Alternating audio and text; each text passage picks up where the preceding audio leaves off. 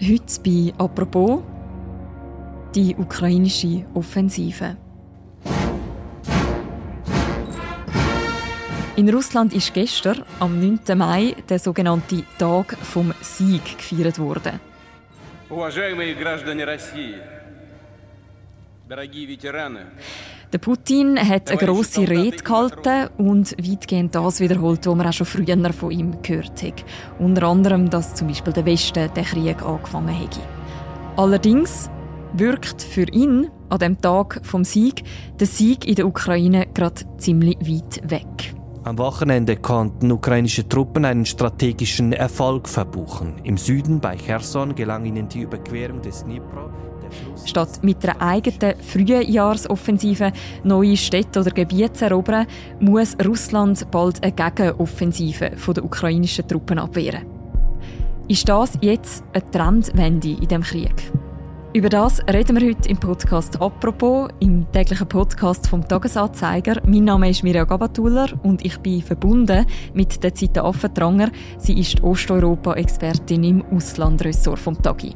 Hallo Zita. Hoi Mira.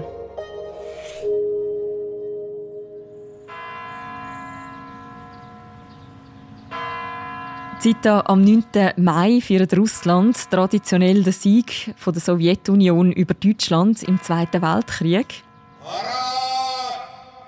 Seit der Angriff auf die Ukraine losgegangen ist, ist der Tag aber vor allem viel Kriegspropaganda. Was ist gestern los in Moskau?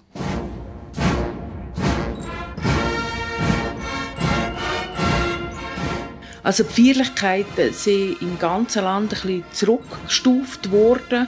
Zum Teil hat man es sogar ganz abgesagt, also bei Städten in der Nähe von der Ukraine. In Moskau hat aber die große Parade stattgefunden. Wenn auch äh, ohne Luftwaffen, das ist schon letztes Jahr so gewesen. Das Jahr haben ja auch die ganz modernen Waffen gefällt und es hat ein bisschen weniger Soldaten gehabt, wieder dass das sonst üblich war. Wie du schon gesagt hast, der 9. Mai der markiert ja den Sieg über Nazi-Deutschland und es ist in Russland eine grosse Viertung. Und zwar eben nicht erst seit Beginn vom Krieg in der Ukraine. Und es ist auch nicht ganz alles Propaganda an dem Tag. Weil der Zweite Weltkrieg, das ist bis heute so etwas wie ein lebendiges Trauma in der russischen Gesellschaft und eigentlich in der ganzen ehemaligen Sowjetunion. Weil kein Land hat im Zweiten Weltkrieg so viele Tote zu beklagen gehabt wie die Sowjetunion. Also je nach Schätzungen liegt die Zahl zwischen 20 und 25 Millionen Soldaten und Zivilisten. Das sind rund 14 Prozent der Bevölkerung. Mhm. Man muss sich das wirklich mal vorstellen oder sich zumindest versuchen, sich vorzustellen. Da ist wirklich jede Familie betroffen gewesen. Und der 9. Mai ist äh, für viele Leute in den Ländern der ehemaligen Sowjetunion eigentlich vor allem einmal ein Gedenken an die verlorenen Angehörigen. Mhm. Aber natürlich, wie du sagst, der Kreml hat das Gedenken natürlich kapert und eine Art Show daraus gemacht. Also es gibt kaum etwas in Russland, wo so haargenau inszeniert ist wie die Parade zum 9. Mai. Und das ist auch das Jahr so gewesen. Also der Putin ist da zwischen Veteraninnen und Veteranen auf dem Roten Platz gesessen und hat rund eine Dreiviertelstunde lang die Parade als Oberkommandierende abgenommen.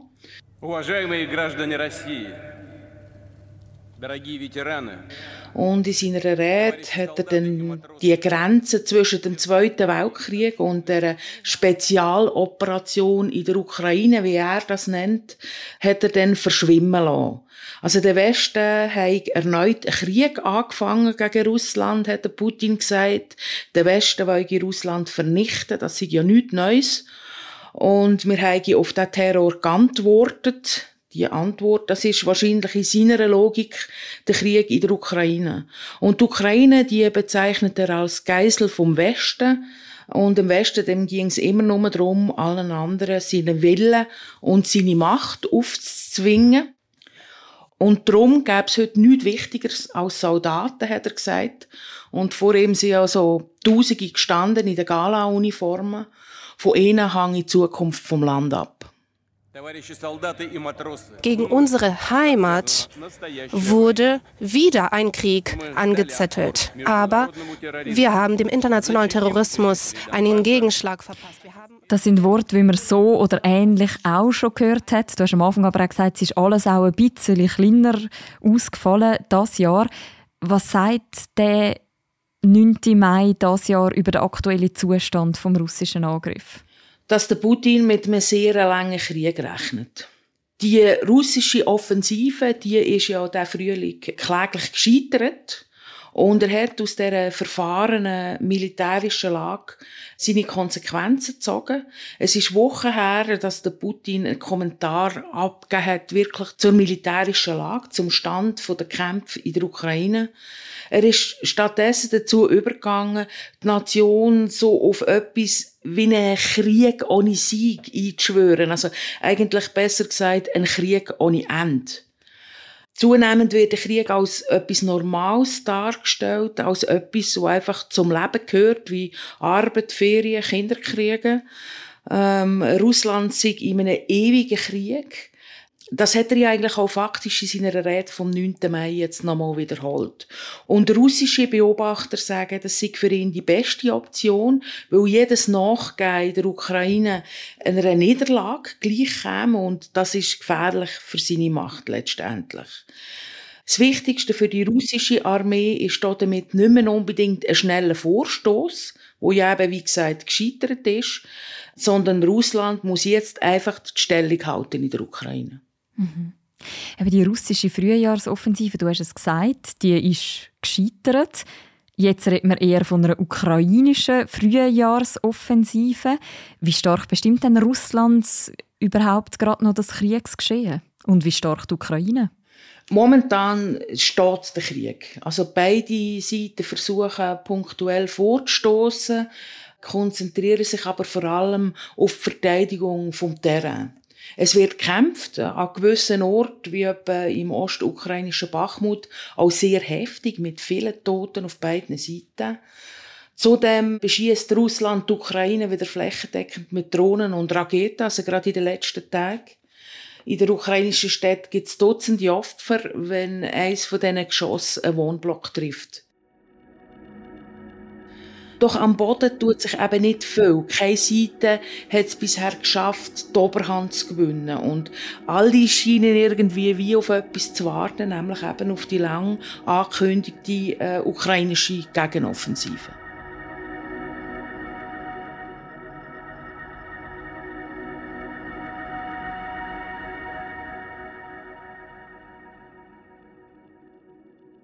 Was braucht es denn eigentlich oder was heißt das eigentlich genau, um von so einer Gegenoffensive zu reden? Ähm, dass eine Seite mit neu rekrutierten oder auch neu aufgestellten Kräften einen grossen, gezielten Angriff auf bestimmte Stellungen vom Gegner startet. Also etwa so, wie die Ukraine das letzte Herbst gemacht hat, wo sie innerhalb von zwei oder drei Tagen ein grosses Gebiet rund um Kharkiv in der Ostukraine von Russland zurückerobert hat. Ähnliches ist ja dann nachher im Süden, in der Region Cherson passiert. Auch dort ein mächtiger, breiter Angriff von den ukrainischen Truppen, wo nachher die Russen über den Fluss Dnieper zurückgedrängt haben. Und wenn der Ukraine so eine Offensive würde gelingen, würde das sozusagen die Trendwende in diesem Krieg markieren? Auf jeden Fall. Die Ukraine erhofft sich wirklich sehr viel von dieser Offensive. Sie will wie letzten Herbst klare Gewinne machen und damit natürlich Land zurückerobern, aber eben nicht nur das, weil ein Gegner einerseits und ein Partner im Westen andererseits soll mit möglichst spektakulären Geländegewinn klar gemacht werden, dass die Ukraine das Heft in der Hand hat, dass sie eine Chance hat gegen Russland, dass sich der Krieg zu ihren Gunsten auf dem Schlachtfeld entscheiden lässt. Und die Ukraine braucht einen Sieg, auch wenn der vielleicht territorial nur begrenzt ist. Aber sie braucht den Sieg auch für eine bessere Ausgangslage bei allfälligen Gesprächen mit Moskau. Weil für die Ukraine geht es bei deren Offensive wirklich um sehr viel, um enorm viel. Sie ist quasi zum Erfolg verdammt. Das ist wohl der Grund, warum Kiew so lange zögert und sich wirklich maximal gut vorbereitet. Und Wie nah ist denn so eine ukrainische Gegenoffensive schon? Stand heute? Das weiß letztendlich niemand. Vermutlich ist nur ein ganz kleiner Kreis wirklich darüber informiert, was da genau geplant ist und wo das genau geplant ist. Wir reden jetzt seit Wochen davon. Es sind Spezialkommandos zum Beispiel über den Dnieper gebracht worden. Da hat man das Gefühl gehabt, das könnte Vorbote sein für die Offensive. Aber ein wirklich breiter Schlag hat noch nicht stattgefunden.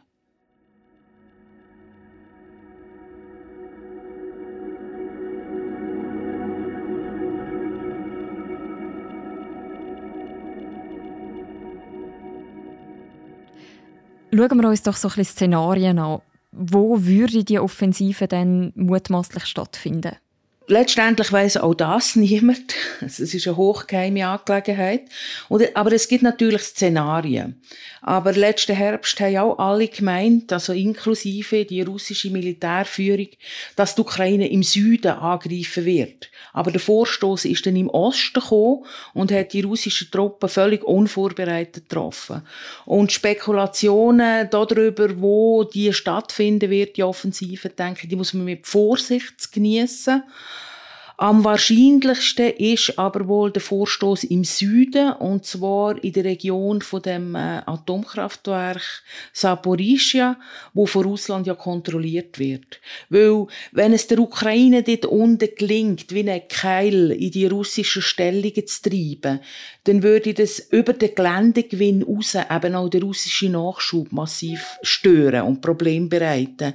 Heute hat Russland ja entlang vom Asowschen Meer wie eine Art Landbrücke erobert und einen erfolgreichen ukrainischen Vorstoß in Saporischia könnte eben diese Brücke zerstören oder unterbrechen. Allerdings wissen das auch draussen und sie haben massive Befestigungsanlagen gebaut in dieser Region. Aber nicht nur in dieser Region, sondern eigentlich entlang von der ganzen 1000 Kilometer langen Front. Und die Ukrainer können das mal sicher nicht mehr aufs äh, Überraschungsmoment hoffen, wie noch letzten Herbst. Mhm. Du hast jetzt die Region Saporischia schon erwähnt, um das gleichnamige AKW herum. Wie gefährlich ist die Situation dort, wenn dort jetzt Angriffe stattfinden also ein Atomkraftwerk, das praktisch an der Front steht, das ist natürlich ein enormer Risikofaktor. Also Russland hat ja die letzten Tage jetzt Zivilisten evakuiert. Das hat man im Herbst auch in Cherson gemacht. Also man befürchtet wahrscheinlich einen Angriff in die Richtung. Und das hat natürlich die Spannungen und auch die Nervosität um das AKW und auch in dem AKW nochmal massiv steigen lassen. Einerseits ist da natürlich die Angst vor einem Beschuss oder vor Beschädigung vom Kraftwerk. dazu sagen Experten, dass sowohl die sechs Reaktoren als auch die Gebäude, wo die Brennstäbe gelagert werden, mit dicken Schutzwänden ausgerüstet sind und Artilleriefeuer eigentlich kein Problem sind.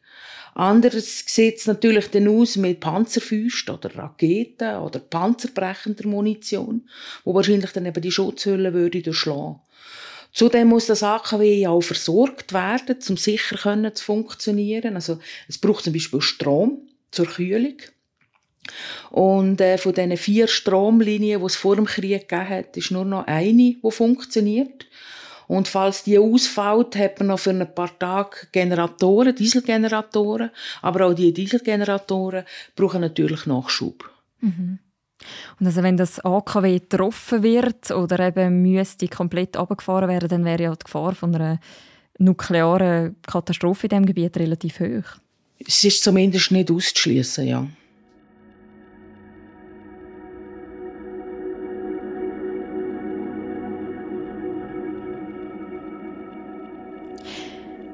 Wo wir das letzte Mal im Podcast miteinander geredet haben, das war Anfang April, damals hat Russland zumindest so einen kleineren Erfolg vermeldet, nämlich hat es Fortschritt gegeben rund um die Stadt Bachmut. Dort sind die Wagner-Truppen haben zum Teil Außenbezirke eingenommen. Und jetzt hat der Chef von diesen Wagner-Truppen, der Evgeny Prigozhin, angekündigt, er will seine Truppen wieder diese Woche aus Bachmut abziehen. от себя лично, от Совета командиров ЧВК «Вагнер», от бойцов ЧВК «Вагнер». Was bedeutet das? Der Herr Prigoschin macht sich und seine Wagner-Söldner gern sehr wichtig. Und er tut so, als hänge die Zukunft vom ganzen Land und äh, Erfolg oder Misserfolg im Ukraine-Krieg allein von ihm ab. Er inszeniert sich da dazu sehr gekonnt, zum Beispiel äh, vor frisch aufgeschütteten Gräber, vor getöteten Soldaten, also er hat inzwischen seine Drohung schon wieder relativiert oder zurückgezogen, je nachdem, ähm, wie man es interpretieren will. Er pokert mit solchen Statements einfach um die Macht, um Aufmerksamkeit, vor allem auch um die vom russischen Präsident Putin, weil von dem hängt seine Macht letztendlich ab. Fakt ist, dass in der ukrainischen Stadt Bachmut die letzten Monate vor allem Wagner Soldaten gekämpft haben und Tausende und Tausende Verluste erlitten haben. Und das hängt damit zusammen, dass der Prigozhin Häftling für den Kampf in Gefängnis rekrutiert hat, wo er dann einfach gnadenlos als Kanonenfutter verheizt hat. Und trotzdem ist Bachmut bis heute noch immer nicht gefallen. Fakt ist auch, dass der Prigozhin sich als Ultranationalist gibt und die Militärführung inklusive der Verteidigungsminister persönlich zum Teil scharf kritisiert. Er sagt, die seien inkompetent, haben überhaupt keine Ahnung, wollen seine Leute den Sieg stellen und liefern ihnen darum keine Munition mehr. Aber der Prigozhin macht auch an der Front im Wesentlichen eigentlich, was er will. Also seine Soldaten sind nicht im Oberkommando von der russischen Armee unterstellt. Und der Krieg findet ja nicht nur in Bachmut statt wo, wie Experten sagen, strategisch gar noch nicht einmal von besonders grosser Bedeutung ist. Und wie gesagt, die Front, die ist 1000 Kilometer lang und dort stehen reguläre Soldaten von der russischen Armee und nicht Wagner-Söldner.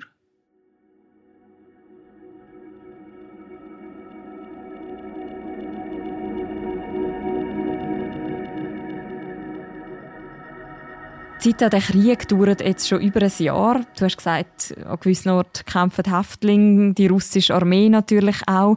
Kann man eigentlich beziffern, wie viele Menschen aktuell in der Ukraine an der Front stehen oder kämpfen?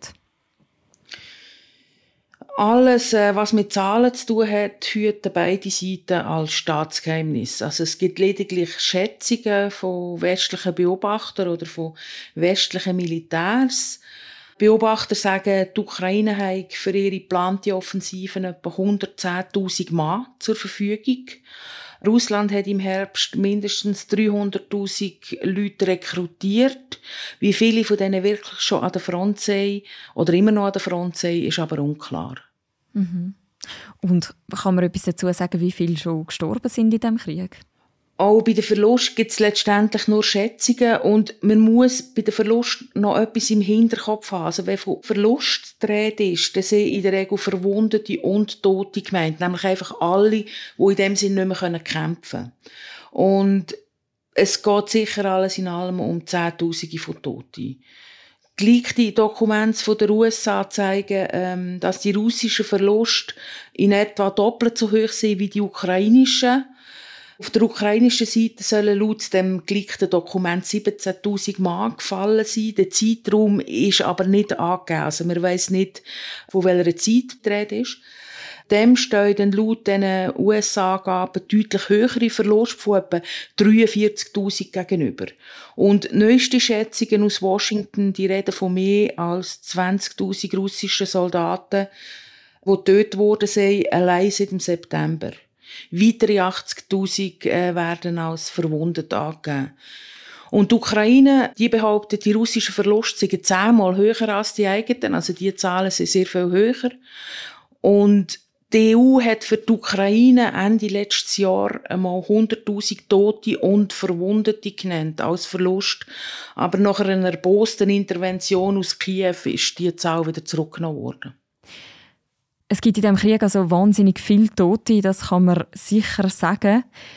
Russland ist ja eigentlich rein zahlenmäßig der Ukraine überlegen. Was, was sind die Gründe, wieso sie nicht erfolgreicher sind? Ja, die Liste die ist lang und ich versuche es ganz kurz zu machen. Also die ukrainische Kampfmoral die ist sehr hoch. Soldaten kämpfen viel besser und viel professioneller, als man gemeint hat. Und sie haben vom Westen mächtige Waffen bekommen, die der russischen Armee schwer zusetzen. Und die russische Armee auf der anderen Seite hat hohe Verluste am Anfang vom Krieg, vor allem auch bei den Spezialeinheiten. Die russische Militärführung mache schwere Fehler, sagen Experten. Und viele russische Soldaten, die sind mehr schlecht als recht ausgebildet. Und häufig fehlt es auch noch an der richtigen Ausrüstung. Und die Motivation der russischen Soldaten ist in der Regel natürlich sehr viel kleiner als die vom ukrainischen Gegner. Die verteidigen schließlich ihre Heimat. Welche Gründe spielen bei dem Ganzen auch auf der anderen Seite die internationalen Waffenlieferungen für den Erfolg der Ukraine? Die spielen die entscheidende Rolle.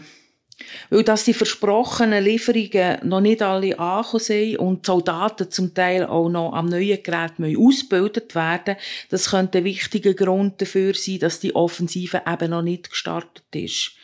Und bei der Offensive werden dann erstmals die vom Westen gelieferten Kampfpanzer zum Einsatz kommen. Und von denen erhofft man sich natürlich deutliche Vorteile. Weil bisher hat es in der Ukraine an schwerem Material gefällt.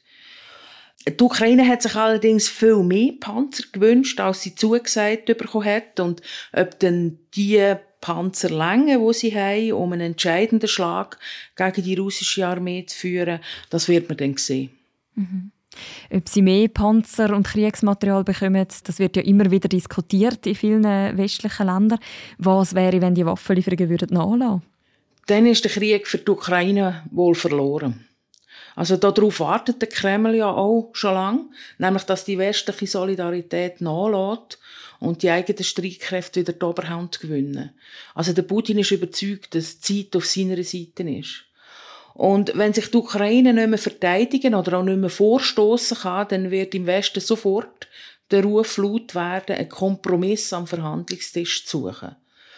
Aber so ein Kompromiss ist ja weit und breit nie in Sicht, weil der Putin hat große Gebiete von der Ukraine im Osten und im Süden als russisch erklärt, also er betrachtet die als Teil von Russland. Zudem verlangt er faktisch eigentlich die Kontrollen über das Nachbarland. Daran hat sich die letzten Monate nichts geändert und der Putin kann und wird auch noch lange Krieg führen, um seine Ziele zu erreichen. Und Verhandlungen würden damit automatisch quasi in Richtung von einer wie auch immer gearteten Kapitulation von der Ukraine gehen. Und das ist auch letztlich der Grund, warum sich der ukrainische Präsident Zelensky eben nicht mit dem Putin an einen Tisch setzen wird. Danke vielmals, Zita, für die Einschätzungen zu der aktuellen Lage in der Ukraine. Das ist sehr gern geschehen.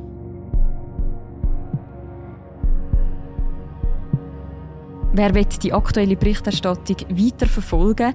Wir haben bei uns auf der Webseite und in der App unter anderem einen Ticker und natürlich auch immer wieder Analysen und hintergründige Beiträge zu der Situation in der Ukraine und in Russland. Und das ist die heutige Folge vom Podcast «Apropos». Die nächste Folge von uns, die hören ihr morgen wieder. Bis dann, macht's gut. Ciao miteinander. Apropos ist eine Produktion vom Tagesanzeiger und der Redaktion Tamedia. Wenn euch der Podcast gefällt, dann empfehlt ihn doch weiter oder ihr gebt apropos eine Bewertung in eurer Podcast-App. Bei Fragen, Kritik oder Lob könnt ihr uns direkt erreichen auf podcasts.tamedia.ch. Übrigens, wenn ihr unsere redaktionelle Arbeit unterstützen wollt, dann könnt ihr das am besten mit einem Abo machen. Alle Infos findet ihr auf tagiabo.ch.